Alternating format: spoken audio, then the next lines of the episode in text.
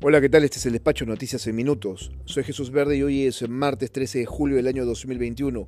El Jurado Nacional de Elecciones terminó de revisar y resolver todas las actas electorales observadas por Fuerza Popular. Lo hizo tras la presentación del voto de minoría de Víctor Rodríguez Montesa, quien tenía pendiente la firma de 40 resoluciones.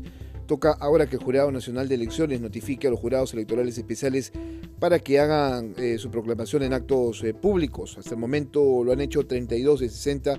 Y esto podría demorar la proclamación del ganador de las elecciones hasta la próxima semana, con lo cual quedaría muy poco tiempo para la transferencia que se hace entre administraciones. Queda claro que aún existe la posibilidad de apelación y eso lo ha dicho el representante de Fuerza Popular, Julio César Castiglioni, quien anunció que pedirá la nulidad de 290 actas resueltas sin informe oral o a audiencia pública. A esto se suma la pretensión de un grupo de abogados que presentará una medida cautelar al Poder Judicial para buscar evitar la proclamación de Pedro Castillo.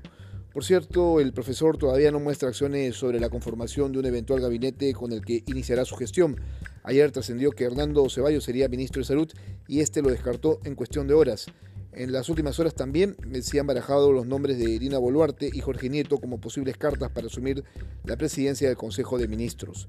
En el Congreso continúan tercos e insisten en concitar a la presidenta del Poder Judicial y a la fiscal de la Nación para que explique por qué decidieron denunciar a los congresistas que insistieron con la elección de magistrados del Tribunal Constitucional.